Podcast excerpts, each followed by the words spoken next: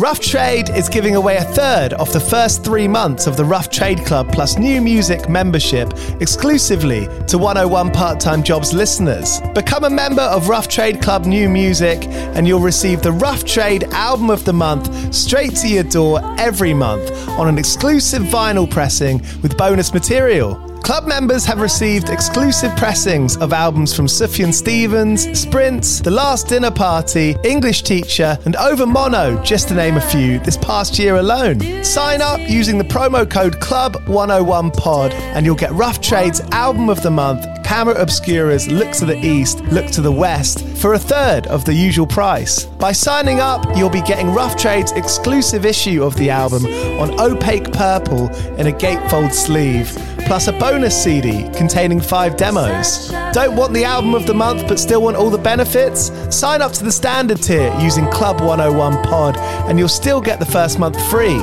You'll also get free shipping on all orders, 10% off at the bar and on secondhand vinyl in store, and exclusive access to sold out Rough Trade events. So don't hang around. Head to roughtrade.com slash club and sign up with the code CLUB101POD.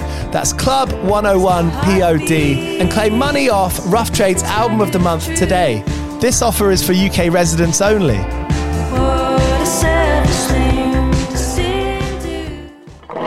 Do you play in bands? I did for the longest time. And I wish that I knew that DistroKid was a thing. I don't even think it existed back then. DistroKid makes music distribution fun and easy with unlimited uploads, and artists keep 100% of your royalties and earnings. A million plus artists rely on DistroKid to get their music on Spotify, Apple, YouTube, TikTok, Tidal, Instagram, and all the major streaming services. When you get DistroKid, you can see a DistroKid bank and withdraw your earnings. You get notified when you've earned royalties and you can withdraw via the app. And you can even check your streaming stats on Spotify and Apple. Get 30% off your first year on DistroKid by going to distrokid.com slash VIP slash 101 pod. 30% off for your first year. That's not bad. We know it's a tough world out there. Why don't you make it easier for yourself? And to get 30% off that free year as an artist, where you get 100% of your royalties and earnings, go to distrokid.com slash VIP slash 101 pod. All right, stay with me. I'll be right back after this. This episode is brought to you by Visit Williamsburg. In Williamsburg, Virginia, there's never too much of a good thing. Whether you're a foodie, a golfer, a history buff, a shopaholic, an outdoor enthusiast, or a thrill seeker, you'll find what you came for here and more.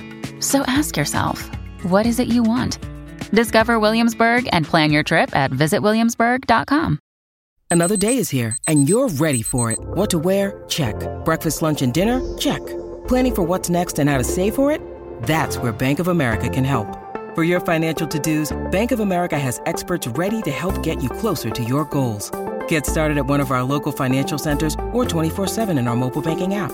Find a location near you at bankofamerica.com slash talk to us. What would you like the power to do? Mobile banking requires downloading the app and is only available for select devices. Message and data rates may apply. Bank of America and a member FDIC.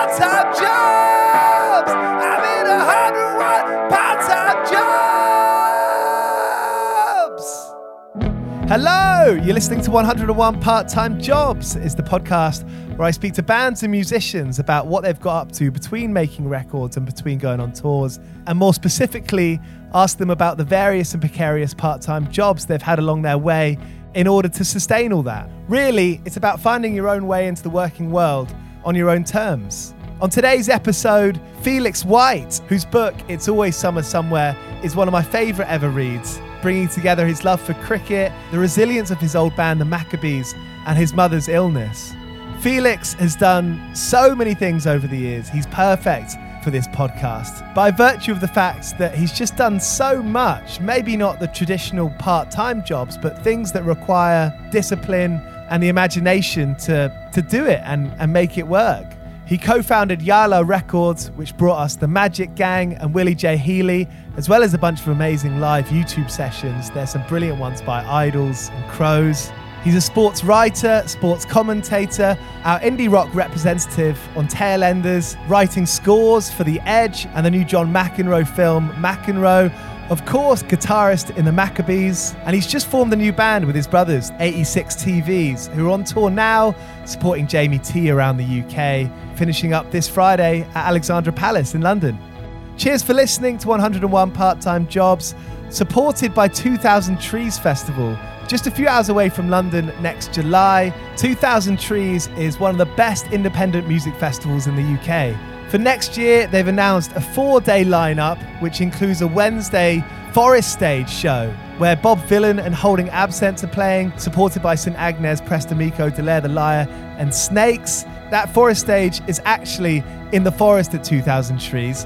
Those four day tickets are available now. They won't be for much longer, as I understand it. So if you want to go to 2000 Trees next year and have the time of your life, now's the time to get your ticket.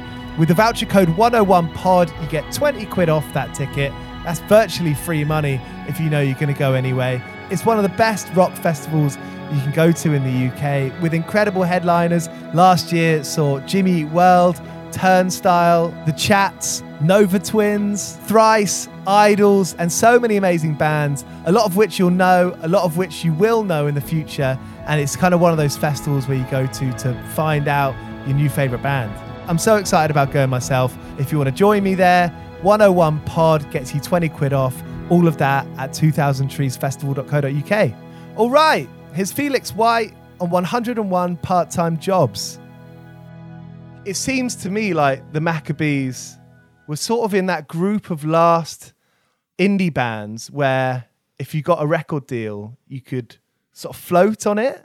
Do you know what? I've so it's such a good point. I think that's um, I think about that all the time now because I'm involved in music in different ways. Um, I run a record label for one thing, and um, it wasn't something we took for granted. But I think you're right. I think it would just like as coincidence had it, I was exactly the right age, just at the last moment that that groups were getting functional record deals that meant that you could essentially just live off it. Because I think what happened at that time, if it's not too boring, like as a point, is that the music industry hadn't quite yet adapted to the fact that records weren't getting sold. So the internet was just becoming yeah. a thing, like whatever it was, Napster and MySpace, and so so record sales were dwindling but major label um, like setups for, for deals were still handing out these sort of old school style record deals to bands. And at the same time guitar music was really sort of in vogue and popular.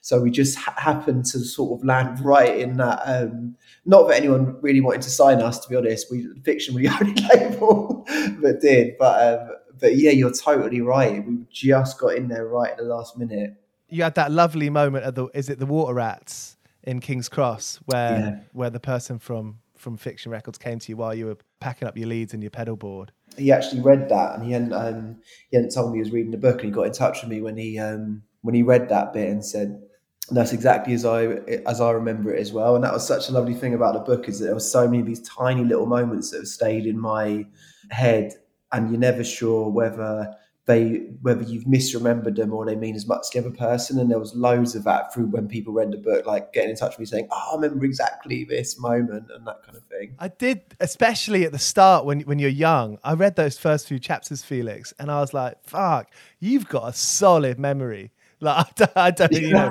I don't know that many people with that good a memory. Yeah, I had a, um, but you, you never know, do you? Because you could just be a, you could just be like living in borderline insanity and just misremembering everything um, to write your own book. But I, but I do, people do say that to me but I can remember stuff very clearly and very well, and I have, I've had that. I've just been lucky to have, have that. Really, yeah. Did you find when you were writing those moments and sort of re-accessing those particular days, like that woman who's standing. When I read it, I, I kept on thinking that she was outside the Oval or sort of around the Oval train station, tube station. Yeah, that's, you're, you're, you're the first person. I've done a lot of conversations and interviews about it, but you're the first person who's brought that woman up. I'm so glad someone has because um, she was such a part of um, growing up, like seeing her, even now, like where I live, like I walk around a corner and I see the same person every time. And it, they really form benchmark moments of like that moment in your life, don't they? But um, that, I wrote about that because um, I had sort of some interactive type conversations with my dad while I was writing it about the um, extent of my mum's illness and and how and how exactly it happened. So I was too young to sort of be so clearly aware of, of, of most of it. Yeah. And um, that that came up in one of those conversations. He he reminded me of that woman, and um, yeah, there was something amazing about her because she was on the corner with a ghetto blaster type thing, just waving and dancing all day. And I, there was like, even for a young mind, there was the idea like it, it was just this tiny window of like, wow, that would be quite if you just like like got rid of all your responsibility. That seems like quite a good place to be. And then the opposite of that was obviously watching Mike Atherton, who was loaded with burdened with too much responsibility, and that seemed quite stressful. But um, it was it was useful as a sort of novelistic device because I really liked the feeling of like w- with hindsight, like cricket has explained so many moments of my life. Um, uh, to me, and in so, in quite a dramatic way as well. So, like, I, I started to think about it, like you know, in um, whatever it is, Return of a Native, when it's like the Heath is the character or that kind of thing. I started to think about cricket like that, but it was always explaining to me where I was in my life. And of course, you sort of find things that relate to you more, but there did actually have like this sort of or borderline disturbing sort of knack of either foreboding or being exactly mirroring what I was going through at that moment in my life cricket is responded to in so many different ways. Picking someone off the street, you're going to get a bunch of different responses of what they know, how they feel about the sport. It's steeped in privilege. Other people might be playing village cricket on a Sunday afternoon and borrowing each other's pads. It is culturally divisive in qu- in quite a lot of ways. You know, I've I've had it all my life. You know, I grew up playing cricket and played for Bucks for a couple of years as as oh, a wow. bowler, and I went to private school for sort of other reasons, really. Like my my dad was sort of a bit violent, so I was sent to to boarding school, and and right. and crick, both cricket and a private education. It's not necessarily a side eye glance, but it but it's a bit of like you know, are you joking? You know, are you? It, it's it's, it's yeah. one of those things that it's, it's it's quote unquote not normal, I suppose. Well, I definitely felt like um, that's really interesting. What you just said about your life, but the, the um, one of the consistent themes of my life has been defending cricket to people who say like it's boring, blah blah blah blah. Mm. Um, so that's kind of, and still to this day, I'm probably having that conversation three or four times a week by people that say cricket is boring or rubbish or whatever. So that's become just like part of defending um, cricket. But in terms of like you saying about going to private school and stuff, that was big part of um, big part of the book was sort of really tackling things that I would have never said out loud before because I'd have been too embarrassed to. And um, th- there's definitely an element, sort of as you're alluding to, of cricket um, where it uh, accentuates or punctuates being middle class yeah. into it. Yeah. Not always, but in the South maybe. And so there was always that um, definitely I wrestled with that in my teens and early 20s when um, being in a band and the bands that we were surrounded with were all trying to pretend they weren't middle class. And then being into cricket was like, oh shit, I clearly am. so um, it's like always had a sort of sense of um, not allowing me to get away with that as well, um, if that kind of makes sense. Uh, but um, but you're right. I think people. Well, I did some baseball stuff relatively recently in America because um, I'm really into baseball. Great. And even then, I was I, was doing the commentary on the BBC with a, a pitcher called CC Sabathia, who's a legend in baseball, and a uh, woman called Melanie Newman who's called in the, the game. And they're into all sports. They knew all about football or soccer and Formula One and da da da. But as soon as I started talking about cricket. They literally had zero comprehension or understanding. Like it, in their eyes, it was like talking. It was it was quite sort of um, psychedelic to them. So it, so it, does have yeah, cricket just has this weird knack of remaining um, untangible to a lot of people. Tailenders, and I'm not the first person to say this. Oh, mate, when you did the first Hackney Empire, and I was so hungover, I nearly puked into my hands when Jack Leach came down the middle. But but a, a few years before that, I had got my um, you know suitable for this. Got my first sort of nine to five ever. I was 26. At, uh, yeah. doing doing some dog's body job and at Microsoft and I got and I clicked on Tailenders because it was just before the World Cup and mate Tailenders has done such an amazing job of making cricket funny, approachable. You know, you're fucking in the dressing room with Jimmy Anderson. Mm. You know, you're you're in indie rock with you. You're Greg James, Britain's best broadcaster.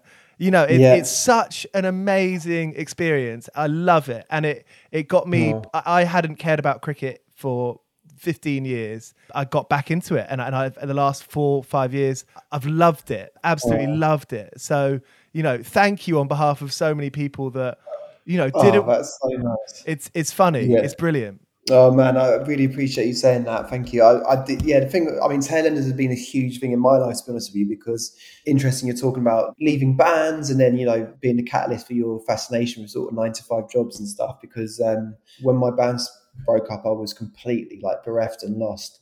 And I do feel like um, cricket and more pointedly Tailenders sort of had this weird, has had this weird knack of coming round to sort of, um, give me purpose and all that kind of thing. So I'm so grateful to Tailenders as a thing. Also, interestingly, talking about bands, we kind of operate now, not thankfully, not literally, but we operate a bit like a band, like I think of it like a band, yeah. where it's like um, all these different personalities and the Tailenders thing itself is becoming bigger than anyone would have conceived it and growing wider than any one person. And that's a really um, amazing feeling when that happens to like a group of people. So it's also kind of been really cool to me that that, that it's that tailenders has almost been a complete replacement of being in a band.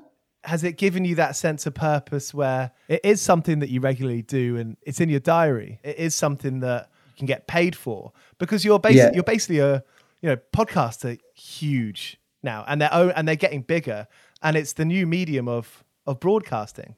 Yeah, I mean, does does this really feel like something you've you, you've settled into, and this is one of your jobs? Yeah, yeah. I mean, definitely. Yeah, there was there, there was you're you're right in sort of um, referring to that a little bit because to begin with there was a sort of uh, there was a kind of resistance to being like you know when it's you're so programmed to being in a band one of the or a musician, one of the things that you kind of always, or I anyway, repeated to myself was that I, I, I would never do anything else, else than be in the Maccabees or be in a band.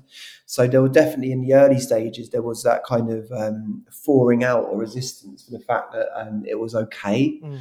um, to not keep pursuing that in the, in the same sort of dogged, passionate way. But I'm so you know the, thing that's, that's taught me most Tailenders really is that um, it's exactly as it is. So you're hearing a conversation as it naturally happens, and there's very little. I mean, probably it's probably um, obvious, but there's often not that much um, sort of research or preparation goes into the conversations. We're all just like Jimmy's playing cricket, and we are, you know, always checking in on cricket in the background type thing. Yeah. So it's not like so every time we do an episode it's very authentic and it's really taught me that um, sometimes that has sometimes people can tell when something's real and it just it has a sort of effect and then I sort of do think back to a lot of times in the Maccabees where everything had to be so perfect and so considered.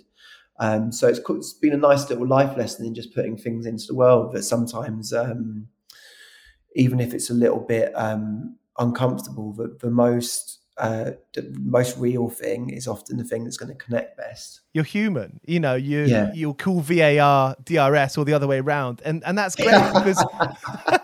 sorry, yeah. that comes to mind. I'm, I'm I'm putting you on the spot there. I'm pointing the finger. no, there's de- there's definitely a lot of uh, there's definitely a lot of flaws. And when we first started recording it, I actually I didn't realize we were recording it. I thought we were doing the chat beforehand. so when I listened to the first few episodes, I was like, are you kidding me? I thought we were just sort of messing around at the start. Like I didn't realize they were keeping in all the stuff and we were just chatting. I, I, I, because I had this idea of what radio shows, especially cricket podcasts, were going to be like. Mm. So, um, although ours is obviously very loosely cricket based now, but I, I didn't really um, have any a conception of the, the fact that we were recording it where we were. yeah.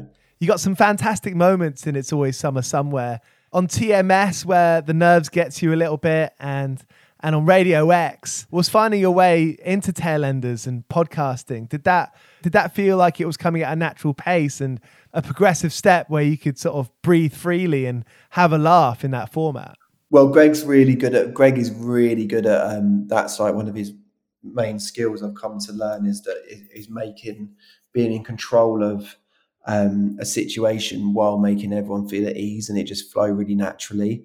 And that's a much harder skill um, as you're probably learning than, than you'd imagine. You know, to keep to keep both those things afloat because you can say like, oh, it's chaos and we're just sort of messing around, but actually, actually listening to chaos and people messing around isn't any fun at all. So it's there's that kind of um, it, it, it, takes a skill on Greg's part to make sure he ties that all together. You know what I mean? Obviously, doing a specialist radio um, show like John Kennedy's and the Six Music stuff, which I love. There's a there's a difference there because there's just a little moment where you're live on air. Mm. You can picture yourself in people's kitchens or whatever.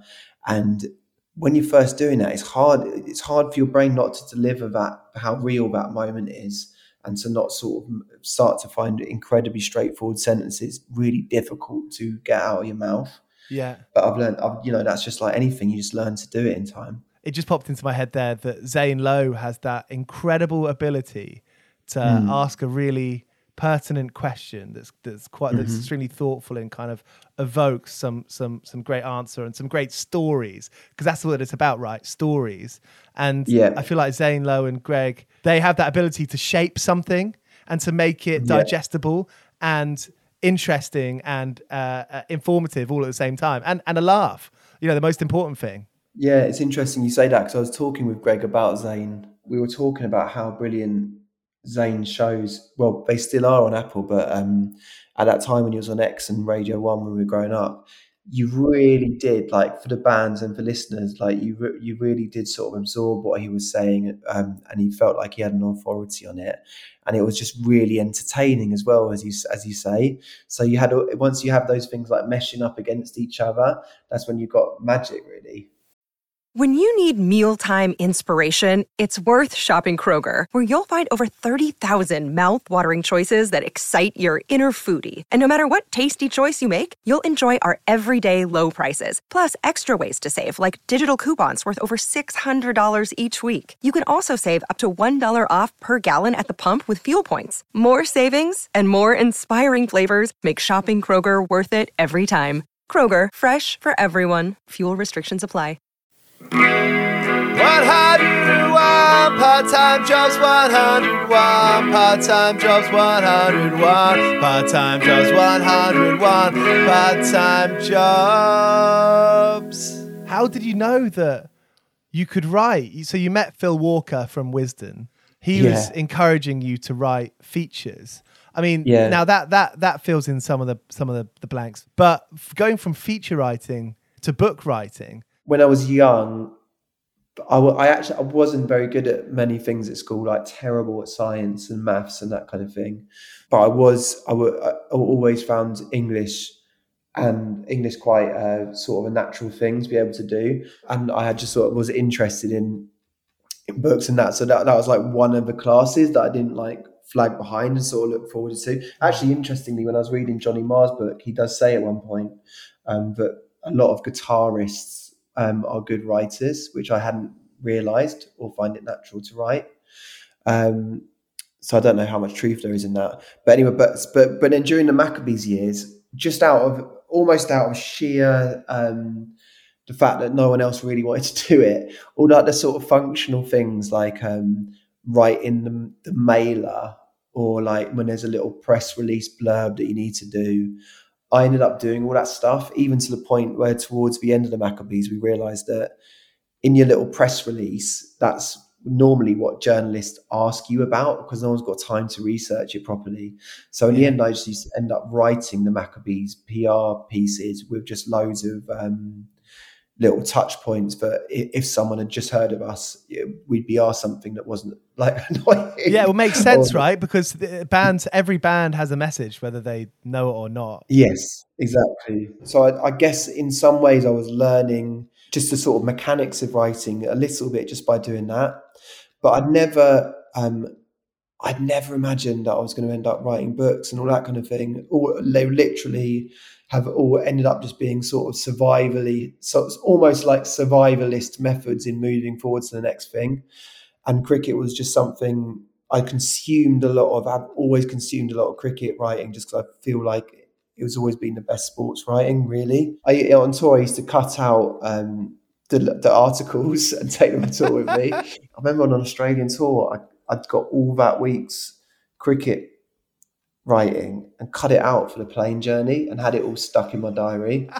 Um, so I was sort of always really into it, but I'd never imagined that I would be actually doing it. The depth that people go into writing about cricket is, and the sort of the way that people sing their sentences, it makes me feel like warm and fuzzy inside. Oh man, hundred percent, such a good way of putting it. And I, I, yeah, I feel that I feel that now actually with um, reading baseball writing. So reading like New York Times pieces, it's a very sort of Americanized version of the same thing. Like the um, the pieces people write are, are, are, very sort of novelistic and romantic, but also really sort of succinct and um, have really good economy with words and stuff like that. And there's always like so with cricket and baseball things like that, there's so much failure and doom and loss to write about. Yeah. It cannot. It's just endlessly um, interesting to read.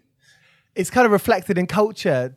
It's sort of the old man and the sea DiMaggio yeah. sung about in Simon and Garfunkel's Mrs. Robinson. Exactly. There is this kind of glory of it, isn't it? So and, and that still exists today, does it? Yeah, exactly that. It's very sort of romantic and poetic. Yeah. Brilliant. Um, so yeah, that's that's that's really true.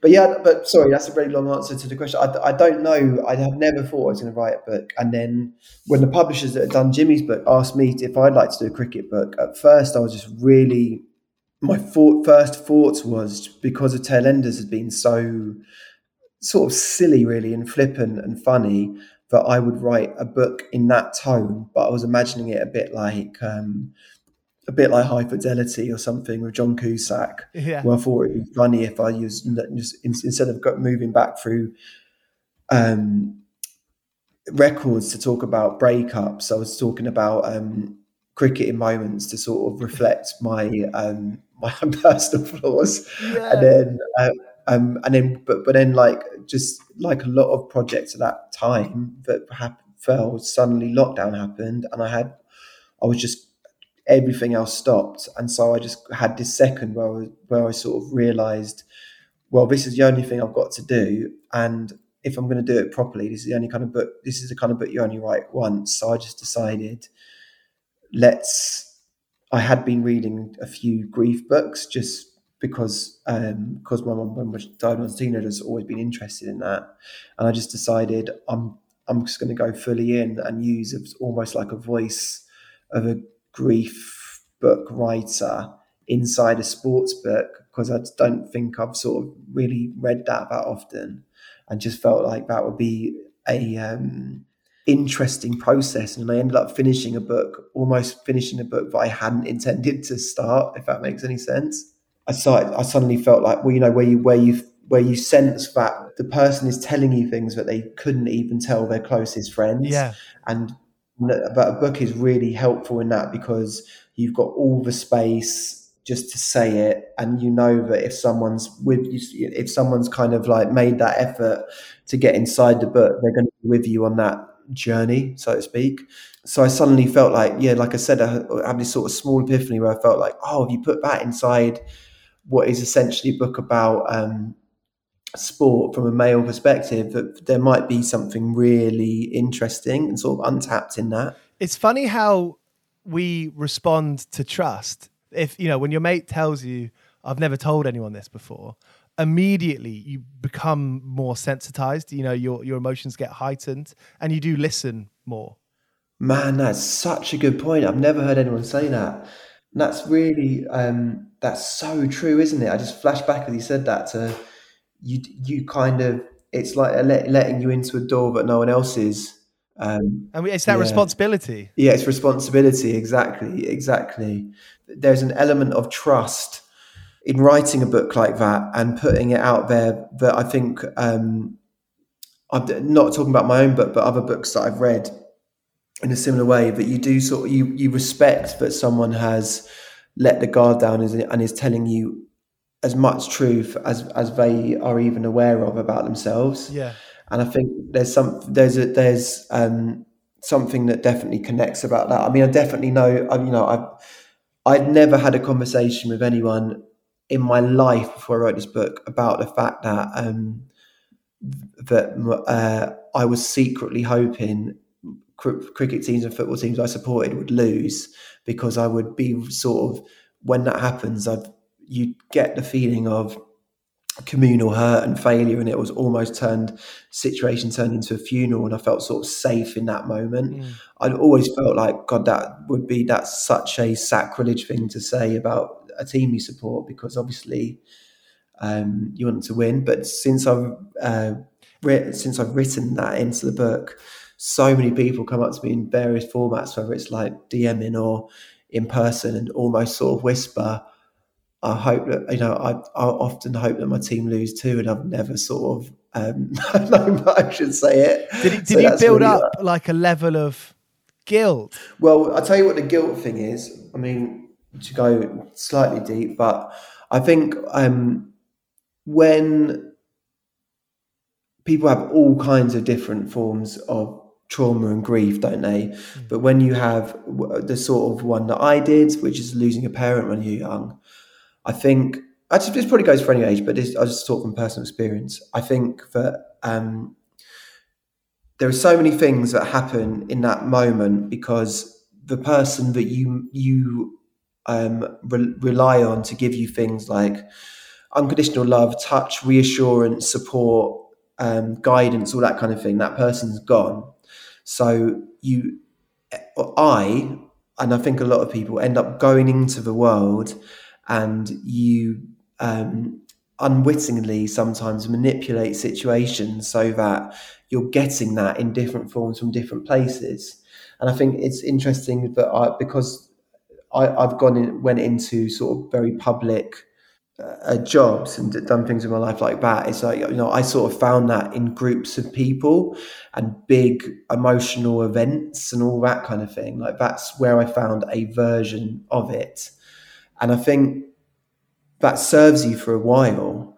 But the problem with that, with people that have unprocessed grief, is that there comes a point where you become aware of what you're doing and then it turns into a guilt because you feel like you might have used your in my case my mum's death for some sort of personal benefit or like some kind of um, bargaining power you know so i think that's when the complicated stuff happens uh, because that's it's easy then to sort of like harbor all these dark feelings about yourself and how you've responded to something without finding a vent for it.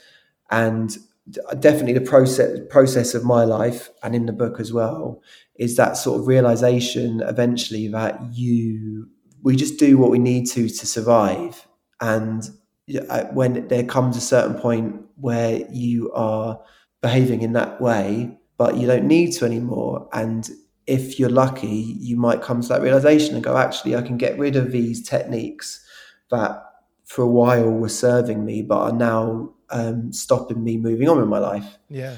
Um, I hope that makes. I think I hope that kind of makes sense. It does, and I, and I know this is maybe going off a bit of a strand, but I think, um, in my experience, when I've been really scared about something, like I was really scared of my mum cheating on my dad, and then it actually happened the right. other way around. And it started in the outfield while I was fielding. Um, hmm. I would that tra- and it's and it's so clear to look back on now. But I dealt with and I think I think it might be a little a little bit different here to to what you're saying, but I feel like they're in the same world. And the way I was trying to try to deal with that is I got this really really awful OCD out in the field. You're so bored, right? And I was a bowler. I was a quick bowler, so you know all the personality traits that go with that. And hmm. I I in the outfield, I believed that I would be. I, I didn't see it. It wasn't like a trippy thing. It wasn't psychedelic, but I thought I had like two wires on me, like a puppet.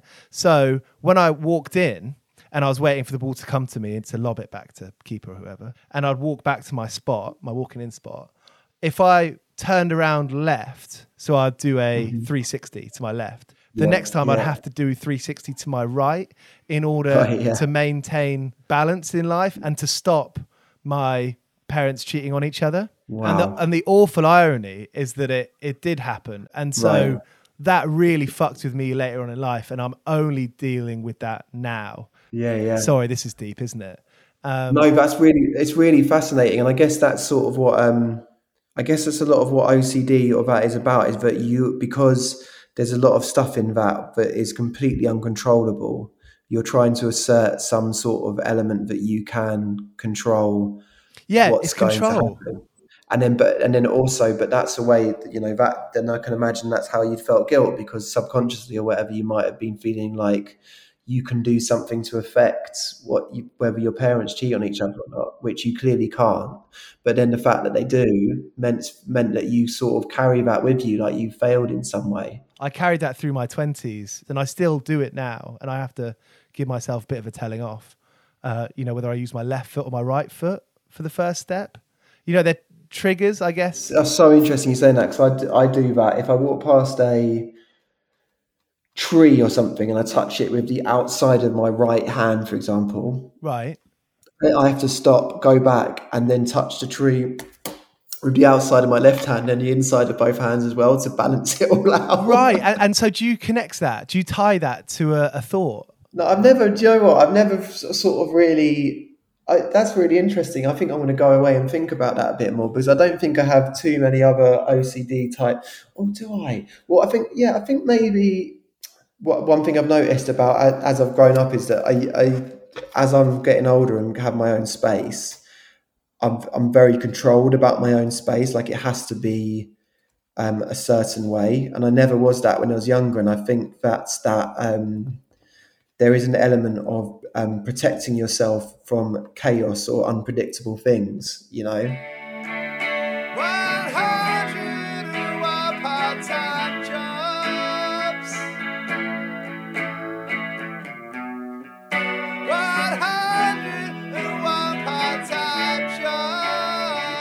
You said it before on the on Tailenders, which made me think I really would love to speak to you for for 101 is Surrey players selling Christmas trees in the off season. And I oh wondered, my god, yeah. And I wondered how much you you know how much you think that permeated your mind playing music or or being into you know you had two other brothers who are obviously quite inspired you know playing music skateboarding yeah to sort of take the reins of your own shit you know kind of make your own future in a bit of a joe strummer way that's true. That was a real sort of folkloric thing when we were growing up in in South London. But um, but the Surrey team, Nadeem Shah and I think Ed Giddins might have been some others. I might have got that wrong, but they were quite big Surrey players, successful Surrey players in, in sort of county championship winning sides. And um, yeah, they they sold Christmas trees in in um, in winter, which is the most cricket thing ever. I, I guess what was always fascinating about that to me is that where where fantasy and real life sort of collide because in my head Nadeem Shah and Ed Giddins were sort of almost superhuman people that didn't exist in the real human sphere. So to imagine that they firstly would need money in in winter in winter to sell Christmas trees, but also functionally did that was just like one of the um, sort of thunderbolts from my childhood. Yeah for about nine months, I would uh, I was a charity fundraiser on the street, a chugger. Great. So I got quite good at it. Well, I was really timid, and to begin with, I was about seventeen, and I um, was quite timid and not not not keen on like just standing in front of people on the high street and just asking um, them to stop, and then persuade them to give you their bank account details. but um, there was an older woman who was um, my team leader called Kat Lewig, who was maybe she was probably only mid twenties at the time. But I, I really um, looked up to her, and we had this sort of we didn't have a relationship or anything. I was just probably a young boy to her, but I was kind of in awe of her. And we had a few months where um, we'd like smoke round the corner, then put on the bibs and do charity fundraising all day, and um, you know, normally quite unsuccessfully. But um, it's something I used to really enjoy. And as I started to get better at it and realize that with like a certain degree of confidence, you could stop a stranger on the street, make them stop in front of you, and then, you know, five minutes later, they might just be sort of giving you their bank details and the charity. That just the feeling that gave me, I think, was actually um, did feed into being able to stand up on a stage because it right. gives you a sense of like what's possible if you're really um, convincing some someone of something. But what happened during that what really happened during that time was that it was right in the middle of um, the period when there was loads of stuff in the press that actually the people that did that job were getting paid and not all the money was going to the charity. It was going to the companies that that did that. And they were called it um, chugging, charity mugging, and and just as it was termed chugging, right, um, exactly coincided with me um, getting the nod to become a team leader of the chuggers. So I used to go into the um, head office or whatever early, pick up the big bibs for the team, and and then do that. And it was right; it was a, a, quite a controversial time. But one week, a man who was really inquisitive joined my team on his first day, asking me loads of questions. And he really liked Suede, the band. And and we started talking about Suede, and I liked Suede, so we kind of got on. And on his first day of work, um, he asked me loads of questions, and I really liked him. So, like three hours before we were supposed to, I took him to the pub, and we and we went and got drinks, and it was just like wicked. See you tomorrow, John. And then the next day, John wasn't there, and the next day, John wasn't there The next image, and I was thinking it's so weird because I really like John. He seemed to be so into the job. Like, why would he not tell me next day? Anyway, a week later, in the double page spread in the Sun, was an expose on me chugging and all the things I told their undercover reporter. No way. Did they name you? More than named me, there was a um, there was a there was a photo of me um, that someone like obviously hiding one of their photographers like hiding behind the bushes or like trees or something had taken a, and circle and underneath it was written i'm not not making this up evil chugger felix white no oh my god felix that is that is fucking hilarious so so we, but i was really um i was like I was completely made up about it. I brought it into school. I told everybody about it. I, I was like, it was like my first, um, my first like experience of dancing with fame. And I, do you know what? He weirdly he'd given me his number, this guy John. Yeah. Because we got on that well the first day. Great. And I phoned it, and it was his. It was him, and we had this chat about it. I was like, dude, what? What the fuck? and um, he said, "Yeah, I felt bad about it." And then we ended up having a chat about Suede, and that was it. That is so good. That's amazing, Felix. Thank you so much. Cheers, Giles. It's been a pleasure, mate. Thank you. So that was Felix White on 101 Part Time Jobs.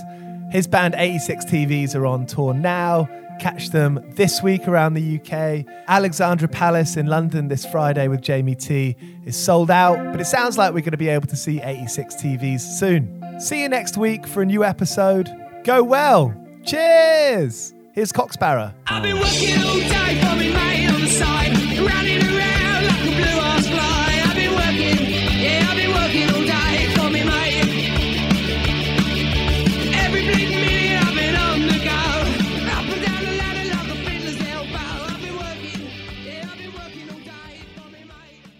This is a Mighty Moon Media podcast.